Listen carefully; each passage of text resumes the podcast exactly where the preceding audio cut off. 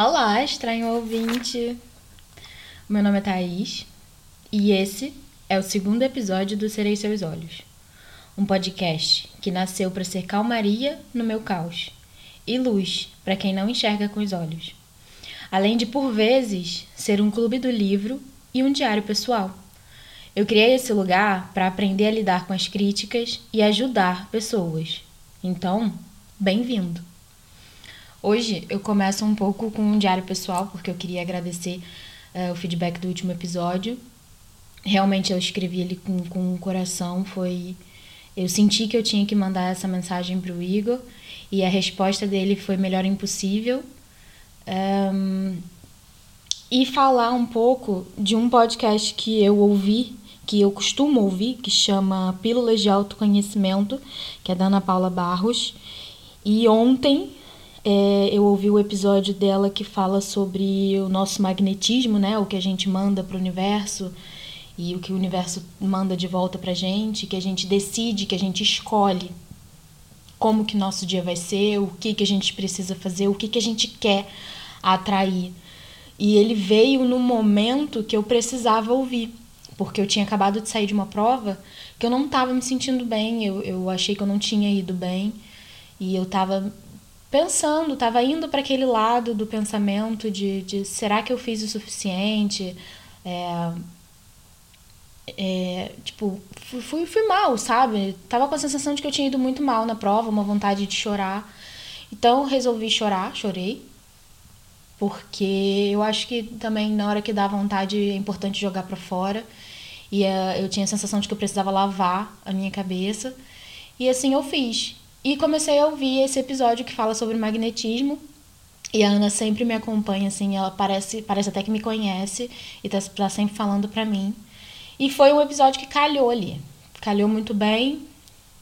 E pronto, deu um up, chorei, limpei, tirei de mim o sentimento de fracasso, entendi que se era para eu não ir bem naquela prova é porque não era para eu estar tá, para eu fazer aquele curso especificamente, então é isso, sabe? Aceitei lidei bem. Respirei, encontrei uma amiga, recarreguei as energias, uma amiga que sempre me recarrega as energias. E fui para a segunda prova. Na segunda prova, o meu sentimento já era outro. Já era uma sensação de é isso.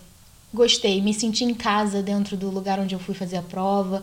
Senti a prova como se fosse um momento de diversão e não de prova. Eu gostei muito de fazer a prova, até porque era uma prova de escrita, então gosto.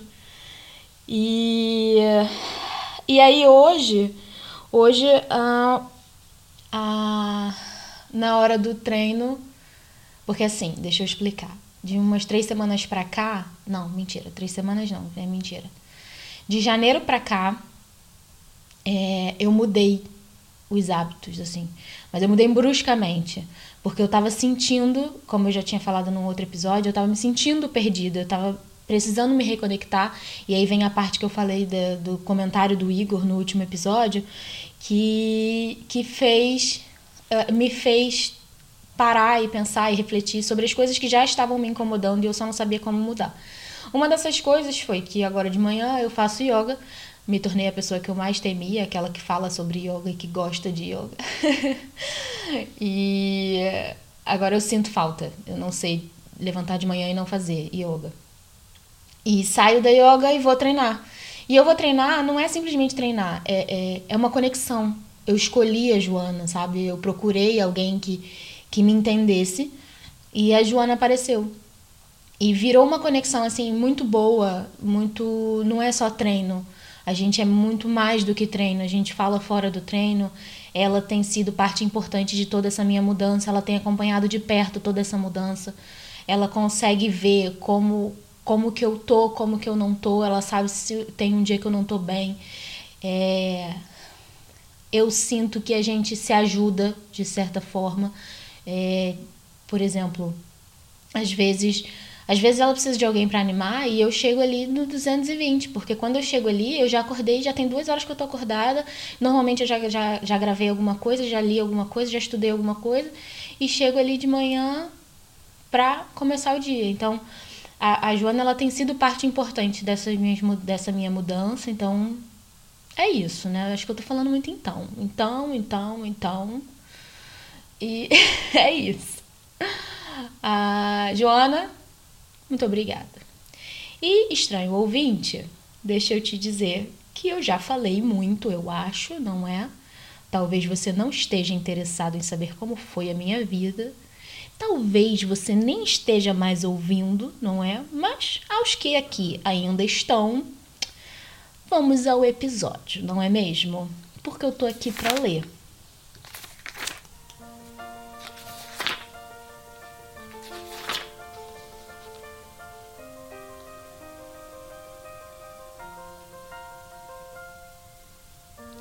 Capítulo 5 Todo dia eu aprendo alguma coisa sobre seu planeta, sua partida e sua viagem. Cada detalhe aparecia aos poucos, ao longo de nossos papos. Foi assim que, no terceiro dia, fiquei sabendo do drama dos baobás. Isso eu soube graças ainda ao carneiro. De repente, o pequeno príncipe perguntou muito preocupado: é verdade que os carneiros comem arbustos? Sim, é verdade. Ai, que bom. Não entendi por que ele considerava tão importante saber se os carneiros comem arbustos. Ele logo acrescentou: Então, os carneiros, os carneiros também comem baobás? E expliquei ao pequeno príncipe que os baobás não são simples arbustos, são árvores tão grandes quanto igrejas. E ainda que ele tivesse uma manada de elefante, não seria suficiente para derrubar um baobá. Ao ouvir falar da manada de elefantes, o pequeno príncipe deu uma risada. Seria preciso um elefante subir em cima do outro. E observou com sabedoria.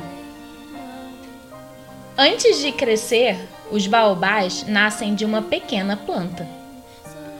É. Mas por que supõe que carneiros comem mudas de baobás? Ele retrucou. É óbvio.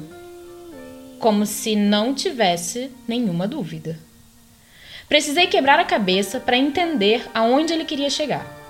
Fiquei sabendo que há no planeta do Pequeno Príncipe, como em todos os planetas, ervas boas e más. Portanto, há sementes de ervas boas e sementes de ervas más. Porém, elas são invisíveis. Dormem no seio da terra até que uma delas decide despertar. Então, ela se espreguiça toda e cresce na direção do sol, como um delicado raminho. Se for uma semente de rabanete ou de rosa, não há por que se preocupar com seu crescimento. Mas se for uma planta daninha, uma erva má, deve ser imediatamente arrancada. Ora, havia sementes poderosas no planeta do Pequeno Príncipe sementes de baobá. O solo do planeta estava infestado delas. E um baobá, se não for arrancado quando pequeno, é muito difícil de cortar. Ele se espalha por todo o planeta. Suas raízes esburacam inteiramente o chão e quando o planeta é muito pequeno e os baobás numerosos, há o perigo de rachar tudo. É uma questão de disciplina, disse depois o pequeno príncipe. Quando termino de lavar pela manhã, trato de limpar carinhosamente o planeta. Arranco as mudas de baobás com o cuidado de não arrancar as de roseira, pois se parecem muito. É um trabalho meio chato, mas muito fácil. Ele me aconselhou a fazer um belo desenho do que havia descrito para, as crianças do meu, que, para que as crianças do meu planeta ficassem cientes do perigo. Se elas um dia viajarem, o desenho pode ser útil. Não há problema deixar para mais tarde o trabalho de limpeza do solo. Mas no caso dos baobás, qualquer atraso é uma catástrofe. Conheci um planeta habitado por um sujeito preguiçoso que deixou de arrancar três mudas. Orientado pelo pequeno príncipe, desenhei o tal planeta. Detesto bancar o alarmista. Porém, o perigo dos baobás é muito pouco conhecido e são grandes os riscos que corre quem fica, quem fica perdido num asteroide. De modo que, contrário meus princípios e alerto crianças, cuidado com os baobás. Contrário aos meus princípios, eu alerto. Li errado, sorry. Foi para alertar meus amigos sobre o perigo que correm e eu também. Sem nos darmos conta que caprichei no desenho. Valeu a pena chamar a atenção para o problema. Talvez vocês me perguntem: por que nesse livro não há outros desenhos tão espantosos como o dos baobás? Minha resposta é simples. Bem que tentei, mas não consegui. Ao desenhar os baobás, eu me senti pressionado pela urgência de alertar o perigo. Capítulo 6 O pequeno, pri... o pequeno príncipe, aos poucos, compreendi sua vidinha melancólica. Li errado de novo. Peraí. Capítulo 6 Ah, pequeno príncipe. Aos poucos compreendi sua vidinha melancólica. Durante muito tempo, você tinha como distração apenas a beleza do pôr do sol. Percebi esse novo detalhe ao amanhecer ao quarto dia, quando ele me disse: Adoro o pôr do sol. Venha, vamos ver o pôr do sol. Mas precisamos esperar. Esperar o quê? Esperar que o sol se ponha? Ele fez uma cara de surpresa e em seguida riu de si mesmo e disse: Eu sempre acho que estou em casa. De fato, quando é meio-dia nos Estados Unidos, todo mundo sabe que é hora de o sol se pôr na França. Bastaria poder ir no, dos Estados Unidos à França em um minuto para assistir ao pôr do sol. Infelizmente, a distância é grande. Porém, em seu planeta, Basta recuar um pouco a cadeira para completar, para contemplar o crepúsculo toda vez que desejar. Um dia, viu o sol se pôr 44 vezes. E logo acrescentou: Você sabe, quando se está triste, é bom ver o pôr do sol. Você estava triste? Tão triste que precisou vê-lo 44 vezes em um só dia? O pequeno príncipe nada respondeu. Capítulo 7 No quinto dia, graças ao carneiro, um segredo da vida do pequeno príncipe me foi revelado. Ele me perguntou na bucha, sem rodeios, como quem havia meditado em silêncio por longo tempo sobre o problema. Se um carneiro come arbustos, também come flores?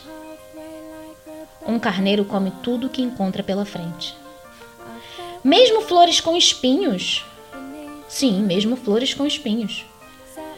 E para que servem os espinhos? Tá aí. Eu não tinha a menor ideia. Estava muito ocupado desatarrachando um parafuso apertado do motor do avião. A grave pane que sofrera me deixava muito preocupado. A água para beber já não era muita e eu temia que acabasse logo. Para que servem os espinhos? O pequeno príncipe insistiu na pergunta. Ele nunca desistia quando não ouvia uma resposta. Como eu estava ocupado com o parafuso, respondi qualquer coisa. Ah, os espinhos não servem para nada, são pura maldade das flores. Ah! Após breve silêncio, ele afirmou com rancor: Não acredito no que você diz. As flores são frágeis e ingênuas. Defendem-se como podem. Julgam-se poderosas com seus espinhos. Nada respondia. Naquele momento eu pensava no seguinte: se o parafuso não afrouxar, vou soltá-lo com uma martelada. O pequeno príncipe interrompeu de novo meu pensamento. Você acredita que as flores. Chega, chega, não acho nada. Eu respondi qualquer coisa, prefiro me ocupar com coisas sérias. Ele ficou perplexo. Coisas sérias, repeti. Ele me observava segurar o martelo com os dedos sujos de graxa debruçado sobre uma peça que lhe parecia muito feia. Você reage como os adultos. Ouvir isso me deixou envergonhado. Impiedoso, ele acrescentou. Você confunde tudo. Você mistura tudo. Ele estava muito irritado. O vento agitava seus cabelos dourados. Conheço um planeta onde vive um sujeito vermelho, Ele nunca sentiu o perfume de uma flor, jamais contemplou uma estrela, nunca amou ninguém. A única coisa que fez na vida foi contas. E todo dia ele repetia como você: Sou um homem sério, sou um homem sério. E isso enchia de orgulho. Ora, isso não é um homem, é um cogumelo. Um quê? É, um cogumelo. O pequeno príncipe estava pálido de tanta raiva. Há milhares de anos as flores produzem espinhos. Há milhares de anos que os carneiros, apesar disso, comem flores. E não considera importante descobrir por que elas fazem tão mal a si mesma produzindo espinhos que não servem para nada? Não dá importância à guerra entre carneiros e flores? Isso não é mais importante que as contas que um sujeito vermelho e barrigudo faz? Conheço uma flor, única no mundo, que não existe em nenhum lugar, só mesmo no meu planeta. E que num belo dia pela manhã, o carneiro pode engolir com uma única dentada sem se dar conta do que fez. Acha que isso não tem importância? Vermelho de raiva, ele prosseguiu.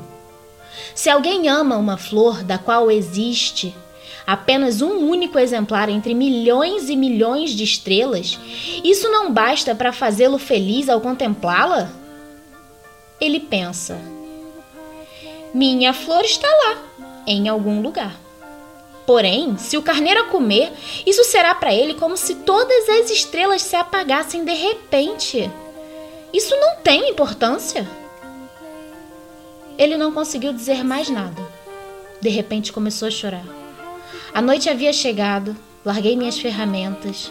Dane-se o martelo, o parafuso, a sede e a morte havia ali, sobre um astro, um planeta, meu planeta, Terra. Um pequeno príncipe necessitado do meu carinho. Tomei-o nos braços, afaguei-o e disse: A flor que você tanto ama não corre perigo. Vou desenhar uma focinheira para você colocar no carneiro e um cercadinho para proteger a flor. Eu. Eu não sabia mais o que dizer. Fiquei constrangido, sem saber como confortá-lo. Como é misterioso o país das lágrimas. Capítulo 8 Logo aprendi a conhecer melhor aquela flor. Sempre houve, no planeta do Pequeno Príncipe, flores muito simples, enfeitadas por uma única coroa de pétalas, e que não ocupava muito espaço, não incomodavam ninguém. Desabrochavam pela manhã e à noite murchavam. Mas aquela havia geminado de uma semente proveniente, não se sabe de onde, e o pequeno príncipe cuidara daquele broto, que não se assemelhava a nenhum outro. Quem sabe era uma nova espécie de baobá, mas a muda logo parou de crescer e dele brotou uma flor. Poderia ser uma nova espécie. O pequeno príncipe que viu florir um belo botão percebeu ali um desabrochar miraculoso. Mas a flor cuidava de sua beleza sem pressa, dentro do pedúnculo verde. Escolhia com muita atenção suas cores, vestia-se devagar, ajeitando suas pétalas uma a uma. Não queria se exibir toda amarrotada como os cravos. Queria aparecer no esplendor de sua beleza. Ah, sim, era muito vaidosa. Sua misteriosa maquiagem havia durado dias e dias. E eis que, certo dia, exatamente ao nascer do sol, ela se apresentou. E a flor, que havia se enfeitado com tanto cuidado, disse, bocejante: ah, acabo de despertar. Desculpe, ainda estou toda despenteada. O pequeno príncipe não conteve a admiração. Como você é bonita!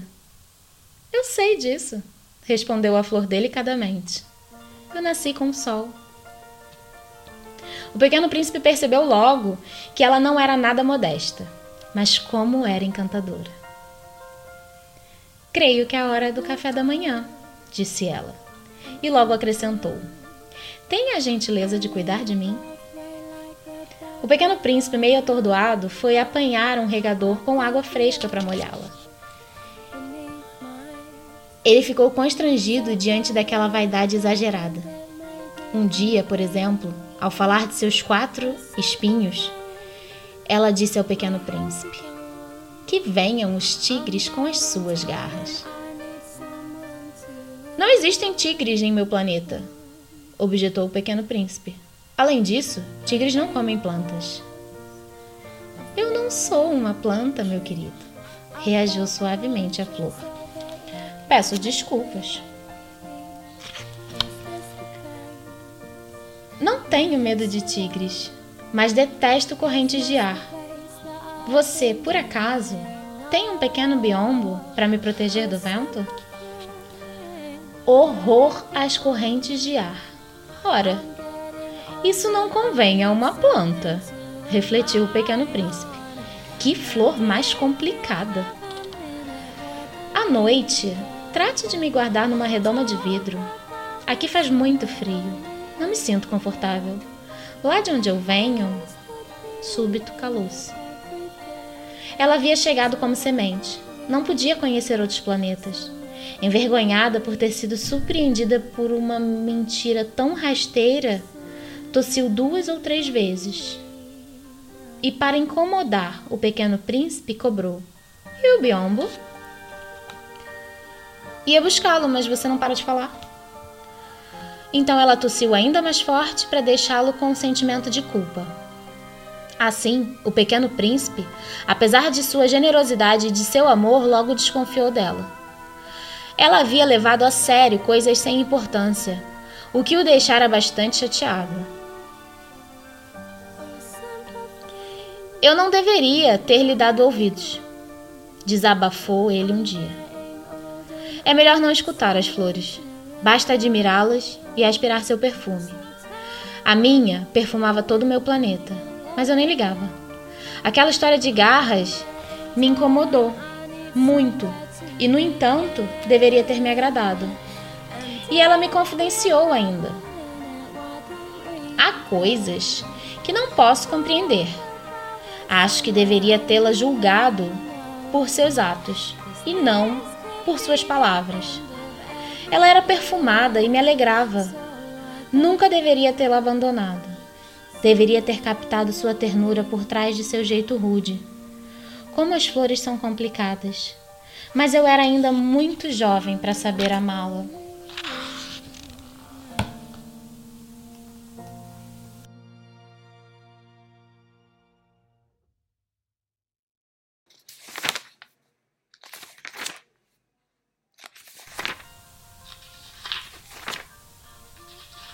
É estranho. Acaba aqui. A gente se vê depois, tá bem? Até a próxima.